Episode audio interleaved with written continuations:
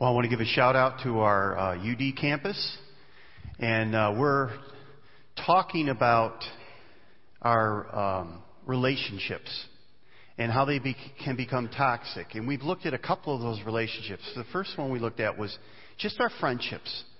Sometimes we can be in a toxic relationship in a friendship. Sometimes we're the toxic one, maybe. Just, just saying, right? Um, or last weekend we talked about the family. We said sometimes from no nothing uh, that we've done, but we've been born into or raised in a toxic relationship in a family. And uh, some of you uh, were raised in that environment and are still trying to recover from it. This weekend we want to talk about the workplace because that's something we kind of sort of have a choice on, the workplace. So uh, some of you may be working in a in a really uh, unhealthy workplace, a toxic workplace, and maybe you don't know that whether you are or not. Let me describe or ask you a few questions, and I think by the time we get to the end of this, you'll say, "Yes, that's true. That characterized my relationship or, or my workspace." Would you characterize your workspace as a high stress environment? Um, is it intense all the time? Uh, is there an atmosphere of harassment? Is there bullying and, co- and, and conflict just kind of constantly? It's like you're walking into a soap opera and it's not funny. It's real life, right?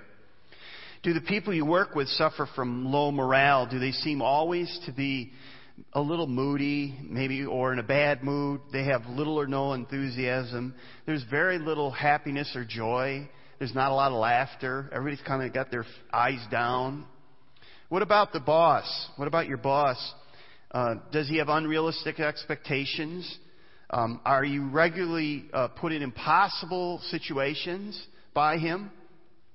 Um, does he not understand you in a sense that that you can do 10 or 15 or 20 or 30 things just great and then make one mistake and all he can see is the one mistake you make and he loves to let you know about that more than once?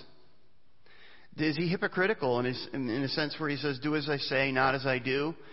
Um, maybe it's even worse. He's immoral. He's dishonest. Uh, he plays favorites. Uh, maybe that describes your workplace. How about your coworkers? Do they gossip all the time? Are they two-faced and clicky? Do they do they look for a scapegoat for their own mistakes? And usually that, that tends to be you. You know, if they can put, put, put the blame on you, they will. Um, are they unprofessional? Are they foul mouth? Are they even crass? You say, Pastor, you know, so many of those characteristics describe my workspace, and I work at home. no, but really, some of us are in a tough situation. Here's where we're going this weekend. We're going to look at some young men who were placed in a very dark, toxic culture. And um, they weren't welcome guests, they were prisoners. But instead of allowing their culture or their workplace to define them, they became bright lights in a very dark place. And that's the one thing about darkness. The darker it gets, the brighter your light can shine. And these, these young men actually did that. Some of you are working in a very dark, hostile, toxic workplace. It's just, it's just not a good place. But you need a job, and that means you need to put up with a lot of junk. For some of you, it's not a job that's, it's, it's not the job that's discouraging and exhausting, it's the people you work with. I mean, it's like you love your job, but you could just shift the people out. That would be great. Uh, I know some pastors that feel that way, but uh, that's an, the whole another sermon. I want to show you that you can uh, find help. And that's what we want to do this week. I want to look at how do we find help when we're in a, a situation, a workplace that's just difficult. Not more than difficult, it's almost, it borders on impossible.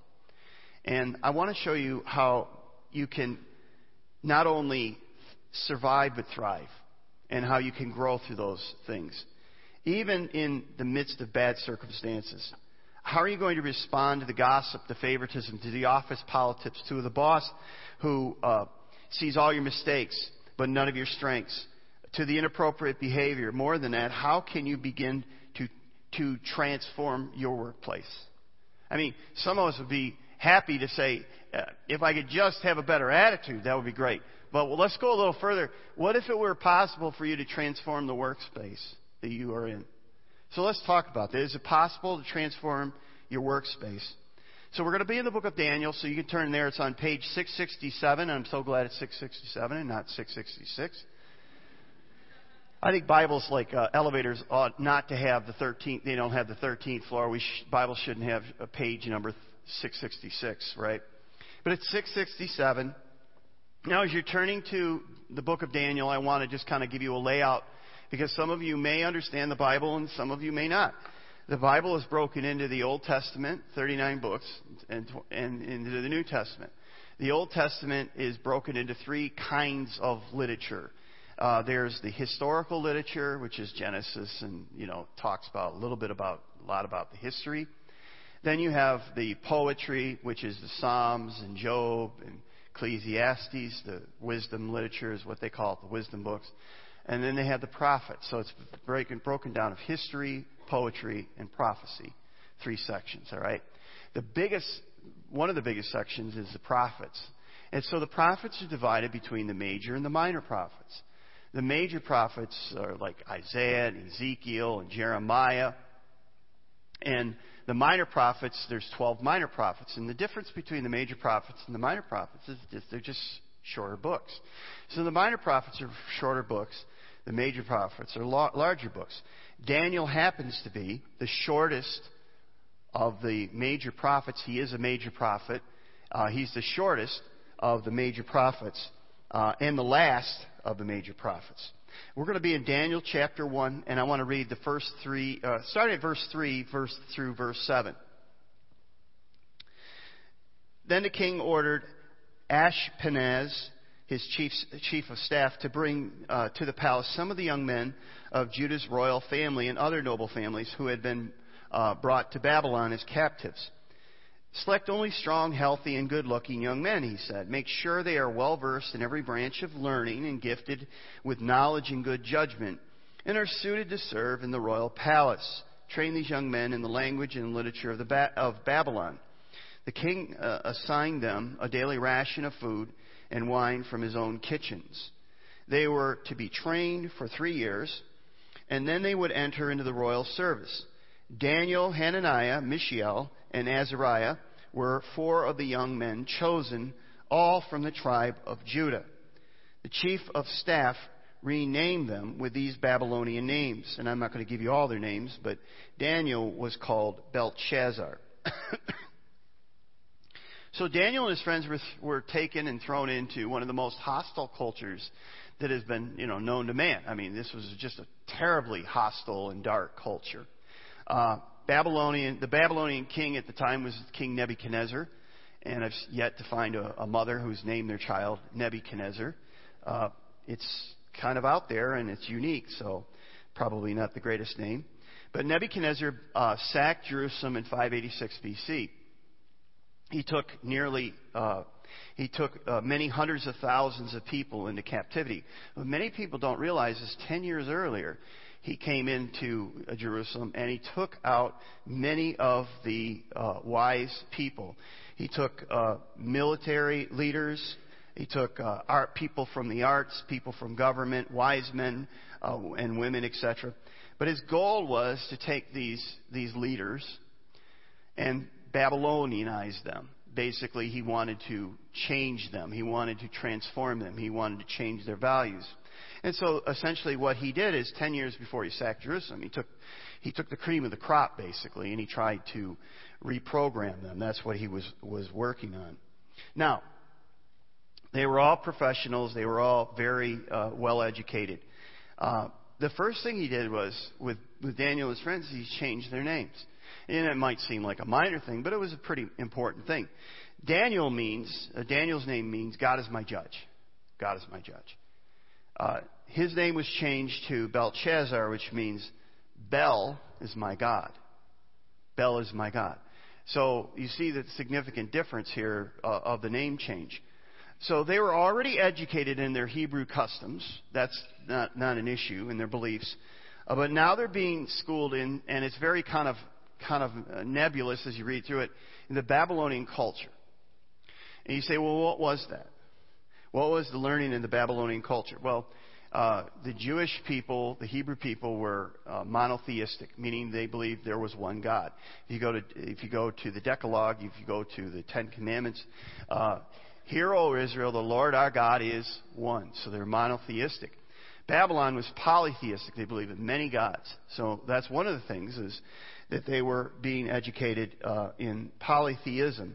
Um, and what he was trying to do was the king was trying to destroy their, their belief system, their culture, their monotheism. He wanted them to become, he wanted them to, to begin to become Babylonian in, in their thought and in their belief system and in their morality. And so Daniel was not just being taught this, but he was mastering it. He, so imagine this. Imagine your kids going to school and they're not just learning things, but they're learning like dark things. And, and that's essentially what's going on with Daniel. But Daniel's not just learning those dark things, he's mastering them. He's mastering them. He's mastering the Babylonian polytheism beliefs. He's a 4.0 student in Babylonian culture and beliefs. And and uh, you say, well, wait a minute, that's that's crazy. How in the world could a young man go into that and that can't come out? Well, he did. So the question is, and that's really what we're going to look at, is how do we live in a hostile culture? Because you say, well, the educational system, our culture, our American culture, this world's culture is so dark, it's getting darker. What do we do? And I just want to point you to Daniel. Daniel was in one of the darkest cultures ever. One of the darkest cultures ever. And he was being programmed. The, the whole idea was you're gonna, we're going to program you. We're going to Babylonize you. We're going to change you. You're going to be a different person when you come out. So this is one of the major questions we want to wrestle with this weekend is how do we live in a hostile culture? When you enter your workplace, you're entering a hostile culture. Many of you are entering a hostile culture. You are a follower of Jesus Christ. Your values are different. You, you, you march to the beat of a different drummer, and you're a different person than many of your coworkers. It's not that you have to say anything, it's just who you are. You have a different North Star, right? And at the very least, you want to have a positive impact on your work, workplace. And, and by the way, some of you aren't working yet. You don't have a job, but you're in a school environment, and it may be that situation that you have an opportunity to transform. The prophet Jeremiah gave the exiles uh, that were going into Babylon instruction of how they were to deal with this dark culture, because basically Jeremiah says this is going to happen. This Babylonian captivity is going to happen, and here's what you need to do. Here's how you're supposed. It basically, he's saying, here's how you're supposed to deal with this Babylonian culture when it comes. So I want you to jump over there. This is Jeremiah chapter 29 on page 596, and he's writing to the captives, and he's saying, you're going to be taken captive into Babylon, and this is what I want you to do. This is what the Lord wants you to do, and he's telling me to tell you. And this is what he says. This is Jeremiah chapter 29, verse 1. And then I'm going to jump down to verse 4. This is on page 596. Jeremiah wrote a letter from Jerusalem to the elders, priests, prophets, and all the people who had been exiled to Babylon by King Nebuchadnezzar. This is what the Lord of heaven's armies, the God of Israel, says to all the captives that he has exiled to Babylon from Jerusalem. Build homes and plan to stay plant gardens, and eat the food they produce. Marry and have children. Then find spouses for them so that you may have many grandchildren. Multiply. Do not dwindle away. And work for the peace and the prosperity of the city where I sent you into exile. Pray to the Lord for it, for its welfare will determine your welfare. Wow. I mean, let that sink in for a moment. Because what Jeremiah is saying is basically that you have, and what we come down to is we have a couple of options when we deal with a dark culture, whether it's a workspace or our culture. Daniel and his friends could either separate from the culture, condemn it, and wait to, wait to be rescued, which some of the prophets were saying, don't worry, this isn't going to last, you're going to be rescued. And essentially Jeremiah says, they're false prophets. You're not going to be rescued. This is going to last for 70 years. You're going to be in captivity for 70 years. You're not. There's no rescue party coming. This is it. So they could either uh, condemn the culture and wait for the rescue party that was never going to come, or they could engage and transform the culture. So Jeremiah's letter became a, kind of a blueprint to, for Daniel's life. Settle down, plant gardens, have families, seek the peace and prosperity of the city. Don't listen to the Hebrew prophets among you. Pray for the city because if the city prospers, so will you. And that's exactly what God wants us to do in our city and in our workplaces and in our schools. Here's the first principle, I think. You say, well, how do we how do we deal with a toxic culture? And I'm just I'm, all I'm trying to do is I'm trying to show you that Daniel and his friends were in a tremendously toxic culture. They're in a very bad place. And maybe you are at your your work and you say, well, what do I do? Well, you do the same thing Daniel did in his culture. You do the same thing Daniel did when he got up every day and he basically had to learn everything about the black magic and the spells and astrology and all that stuff of the Babylonian. And he just learned it. He mastered it. He mastered it to the point that he was the wisest of all the wise men. But here's the principle God has placed you in, in your workplace culture to engage it and ultimately to transform it, not to become like it. And, and that's, you know, over and over, that's the theme of the book of Daniel. You see Daniel in a really dark place. And Daniel and his friends are shining out like, like laser beams. I mean, they're just like, they're bright lights, right? It, it, and it's because they're, they're, not allow, they're not allowing the culture to transform, transform them. They're transforming the culture. And I'll show you kind of hints that that's happening. So that's the first principle. God was basically telling the exiles, I brought this captivity on because of your disobedience, but here's what I'm going to do with your captivity. I'm going to use you to transform Babylon. You're going to transform it.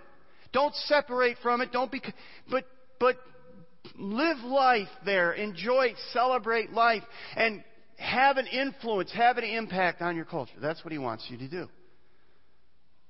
So, God doesn't want you to become like the culture, but he wants you to transform it. Celebrate the culture, become part of it, and but yet not become part of it so it transforms who you are and your belief system. Uh, remember, uh, Nebuchadnezzar's uh, his goal was to, to, to brainwash them, change them, but he never did. Now, jump, jump over to page 672. This is Daniel 6. We have a new king.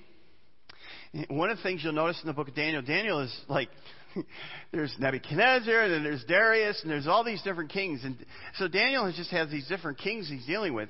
And let's just be honest, some of them are just absolutely cracky nuts. They are just absolute lunatics. They, I mean, literally, a Nebuchadnezzar's out grazing in the field like an animal at one point. I mean, you can read through, you read about it in the book of Daniel. He, he just goes nuts um, because of, of pride. But we're, we're talking about Darius. This is years have passed. And in chapter 6, verse 5, it says this Darius the Mede uh, decided to divide the kingdom into 120 provinces, and he appointed a high officer to rule over each province. The king also chose Daniel and two others as administrators to supervise his office, officers and to protect the king's interests. Now, let's just see what's going on here. You have 120 provinces. You have somebody who's over each one of those. There's 120 leaders there. Then you have three that are over the 120. So Daniel's one of the three. Okay, that's kind of, he's doing pretty good, good management principle, right? Leader over leaders, right? But notice what happens. Daniel soon proved himself to be more capable than all the other administrators and high officials. Because of Daniel's great ability, the king made plans to place him over the entire empire. Then the other administrators and high officials began searching for some fault in any way, uh, in, in, the way that Daniel was handling government uh, affairs, but they couldn't find anything to criticize or condemn. He was faithful, always responsible, and completely trustworthy. Did you see what he, they just said about him? He was faithful, always responsible, and completely trustworthy. So they concluded our only chance of finding grounds for accusing Daniel will be in connection to the rules of his religion. Now, this is the famous chapter of Daniel and the lion's den. You might want to read that story a little later. It's a fabulous story. But I wanted to focus on what what led up to the uh, lion's den. So they have this new ruler, Darius, and as I said before, these rulers, I mean, you just don't know what you're getting with them. They're, some of them are just psycho, and literally they are psycho. You look in the dictionary, you could have these guys' pictures there, and it would be, yeah, that's what it is. And yet, that's what Daniel had to deal with. you talk about bad bosses. And yet, Daniel still outshines his peers the kingdom is divided by Darius, and Daniel begins to outshine the other two, his peers. And Darius basically plans on placing Daniel over everything because he just so excels and he's so trustworthy and he just he gets the job done. One of the other things, and I don't have time to go into this, Daniel was very winsome. He was very smart, very intelligent. You know, the Bible tells us to be um, to be wise and to be careful and Daniel was. He was very wise and he was very careful about how he carried himself. And you can read a little bit about that as you read through the book. You'll see times where Daniel used a lot of wisdom and he was very intelligent. We don't have time to go into that. But he comes to a place where, can you imagine this? Imagine if your worst enemies basically all banded together and said, we're going to get rid of this guy. We're going to get rid of this woman. and, and, and, and so everybody, see if you can find anything. Any, any, anything. If you can find anything to get him, we'll get him. You know? And can you imagine having every, your worst enemies just looking for what, any slip up, any pro, any, and that's what they do. And yet they come to a place, they say the only weakness he has is with his religion. He's not on board with this whole Babylonian worship thing. He's still monotheistic, right? So they um, get together, and again, the, the, the statement is so striking in verse 4 Daniel was faithful, always responsible, and completely trustworthy. He had a stellar record. His only weakness they found was his devotion to God. So they made a plan. And here's what they do they say, You know, King, you're the greatest. The king says, Really? You think so? Yeah, you're the greatest. You know what we ought to do? we ought to have a time dedicated so that everybody bows down to you and worships you. And everybody should do it. And if they don't do it, they should die. You really think so? Yeah, of course, you deserve that. So they do. And look at how they did it. Verse 7. Give orders that for the next 30 days, any person who prays to anyone, divine or human, except you, your majesty, will be thrown in the lion's den. So the decree is signed. It can't be changed. Essentially, the decree of the Medes and the Persians, which basically says once it's signed, you can't edit it, can't redact it. It is what it is. Now, he's already determined that he's not going to compromise his relationship. You can read about that in chapter 1. But I love, I love these next, this next verse, verse 10. When Daniel learned that the law had been signed, he went home and knelt down as usual in his upstairs room with its windows open toward Jerusalem. He prayed three times a day. Notice what it says next. Just as he had always done. Just as he had always done, giving thanks to God. Here he is in a dark culture. Here he is, he knows that if he does this, he's dead. He gets caught doing this, it's, you know, he's dead. And this, what's amazing here is this. Now, let's just, let me tell you what happened. So, they go to the king.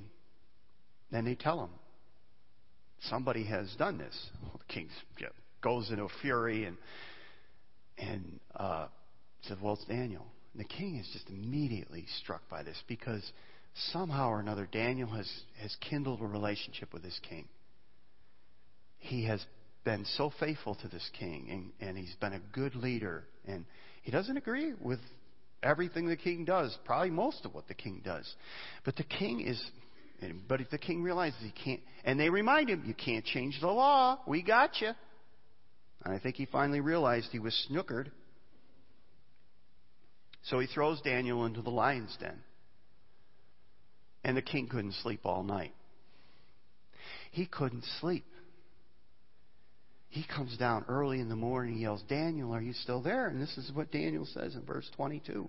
My God sent his angel to shut the lion's mouth so that they would not hurt me, for I have been found innocent in his sight, and I have not wronged you, your majesty.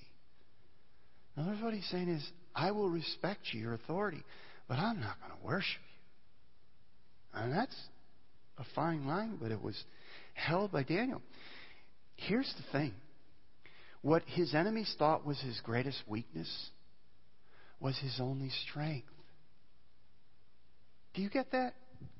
Do you get that what, what they thought was his only weakness, because he was a moral guy, he had a good record, his only weakness was his devotion to God, but that was his only strength. By the way, in case you think that lions were docile, yeah, read the rest of the chapter.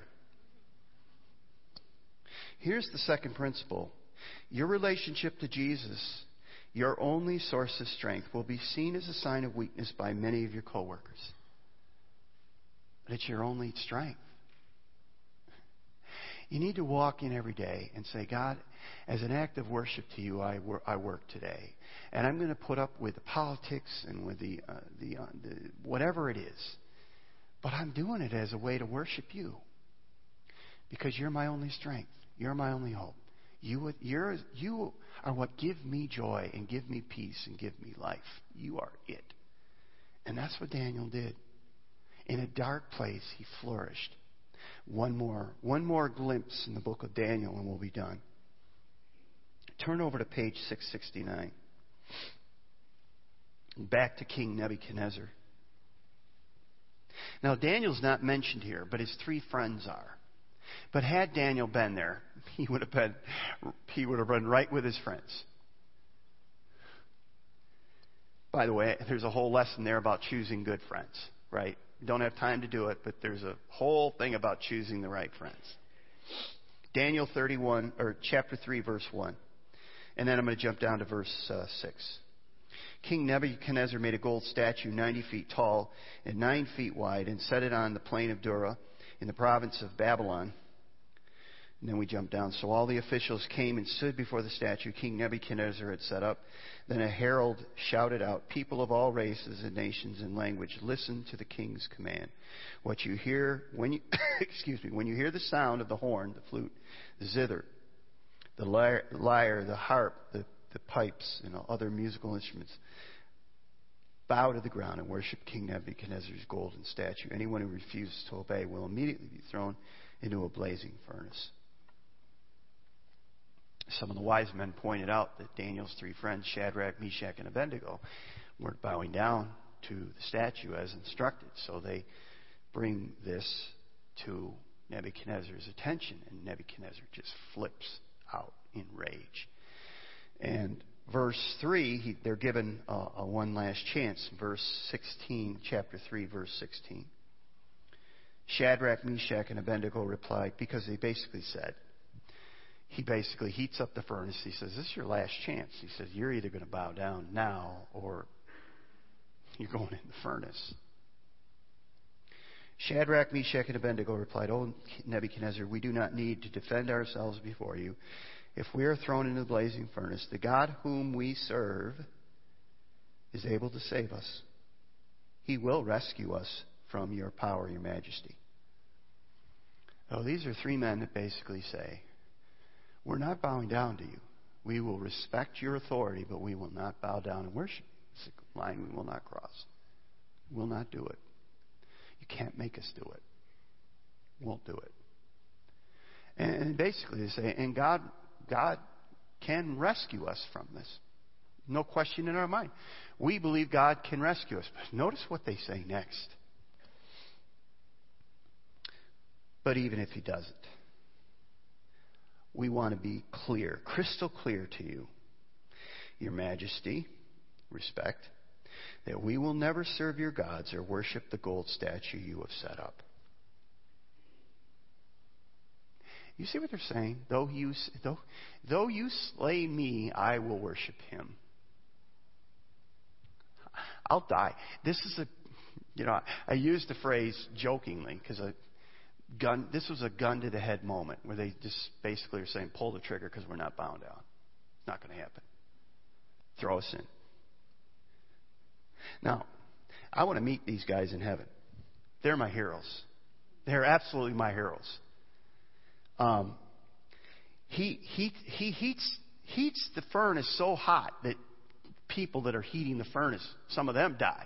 He throws them in the furnace, and something remarkable happens. Um, they're, they're, they're brought out of the furnace and they don't even smell like they've been in a furnace. I remember when I was a kid, uh, I think I was running an errand with my mom and she, we were going to get donuts or something and I ran into a donut shop. This is when you could smoke in donut shops. And it looked like it was foggy inside the donut shop and it wasn't really foggy. And I think I was in there for two minutes and I smelled like I, I, I smelled like I had been smoking for the last 20 years all day long. These guys came out and they smelled fresh, bounty fresh, right? And then just, they felt, they, they just were clean. And that was remarkable, but the more remarkable thing was this. Look at verse 24. Suddenly Nebuchadnezzar jumped up in amazement and exclaimed to his advisers, Wait a minute, wait a minute, hold the phone. Didn't we tie up three men and throw them into the furnace? Yes, Your Majesty, we certainly did. One, two, three. They replied, Look, Nebuchadnezzar shouted, I see four men unbound walking around the, in the fire unharmed, and the fourth looks like a god. That's an amazing passage of Scripture. Here's the principle when you enter your fiery furnace, look for Jesus. He's in there with you. And maybe that's the one thing you needed to hear this weekend that no matter how dark your workplace is, your school is, what the situation is, Jesus is in the furnace with you. He is there. He not only meets you in the furnace, though, and this is where we're going to close, he was thrown into a cosmic furnace. He was just tossed into a furnace that was hotter than ever. He took the heat of hell for you and for me. He was thrown in because of our sin and our rebellion. And, and what he did was, because he went into the furnace, we were bound, but we were set free. Remember Nebuchadnezzar? They were walking around. They were unbound. They were bound when they were thrown in, but they were set free. what Christ does when, when, when, he, uh, when he threw himself into the cosmic furnace of judgment, and, he threw himself into the, and suffered the, the, the, the, the fire of hell for you, and, and, and was punished because you sinned, and I sinned. And he lived the life we should have and died the death we should have died. Because of that, he set us free. And we come out not with even a smell, not even a tinge of smoke that we've ever been in the furnace. We're just free. We're forgiven. We're pure. We're holy because of what He did for us. He was thrown in because of your rebellion and mine, because of your sin and mine. And He came out of the fiery furnace and He's alive today. And because He allowed Himself to go into the fiery furnace, we come out set free and clean completely. That's the hope we have. Let me give you a, few final thoughts as you enter your workplace this week. Look at your workplace as it could be doesn't see the whole point is doesn't really matter how dark it is. No, listen. I'm going to say this about marriage, and I have to put a couple disclaimers. If you're in a marriage where you're getting beaten, you need to get out of the house, right? If you're in a, a, relationship, that, a home that's not safe, where there's there's some a significant abuse going on, you need to get out. You need to do that. If you're in a workplace where you're you're you're in jeopardy and there's safety issues and stuff, you need to get out. Okay, so there's my disclaimer. But my, what I'm saying is, if you're in a workplace that's just dark, it's dirty, it's filthy, it's immoral, it's and and you may need to get out. But uh, what I'm saying is, what can you do? And and here's what what I, I think that God wants you to wrestle with: that engage and transform it, build gardens, plant families. Just you know, and live your life and, and find a place there that is you can transform. But don't become like it. See, the one thing you see through the book of Daniel is Daniel never becomes like Babylon. And neither do his friends. They are not like Babylon at all. They're living there, but they're not in it. They're, they're engaging. They're absolutely engaging because kings are going, I can't sleep because I threw this innocent guy into a lion's den. Right? They're, they're, they got a crazy king that's going, he's proclaiming stuff like I see God in the furnace. I mean, this is because there are guys that are faithful that are saying, I don't really care what you do. I am not going to worship. I'm not going to become like the culture. The Bible says to be transformed by the renewing of our mind and not allow the world to squeeze us into mold. So when we go in, try to go in there and say, I'm not going to allow this workplace to mold me and to make me and to transform me. I'm going to be transformed by. And how did Daniel do it? He says every day, three times a day, he was on his face before God. Thank God this place is dark. And I need you to light me up. I don't want my candle to go out. I don't want to lose the flicker of fire. And it'll only come as you engage in God's Word and engage with God in prayer and devotion. So that's number one. Number two, rely heavily on your only source of strength. The, the, the enemies came and said the only way we're going to get him is with his God. And people will mock you, they'll make fun of you, they'll, they'll say, oh, you think you're better than us and all that. And you know what? You may not have said a word. It's just you just don't join in with the gossip. You don't join in with the dirty jokes. You don't join in with the, with with knocking people down behind their backs and just you just don't do that. You're a hard worker. You you plug in, you know, you come in and you give you know a day's work for a day's wage. You you just do that. You're honest. You can be trusted. You show up. You do what you're supposed to do and you do it well. Daniel excelled at what he did. But but they may come to you and, and they may make fun of you and, and that's that's the the spiritual battle that's going on. They want you to hide it. They want you to cloak it. Now, you don't have to walk in with a Bible and say, I just want to let everyone know I'm a follower of Jesus. You know, don't put a bullseye on your back. You don't need to do that. Daniel didn't do that. If you see Daniel, Daniel's pretty clever. The Bible says to be harmless as doves and wise as serpents. And that's what Daniel was. That's what their friends were. They didn't get out there and demand their rights or anything, but they were very wise and they were very they, they did it well. Here's the last thing. You go into work this week, maybe tonight. You go into your fiery furnace. Look for him because he's there. He's there. Maybe you don't see him because you weren't looking for him there.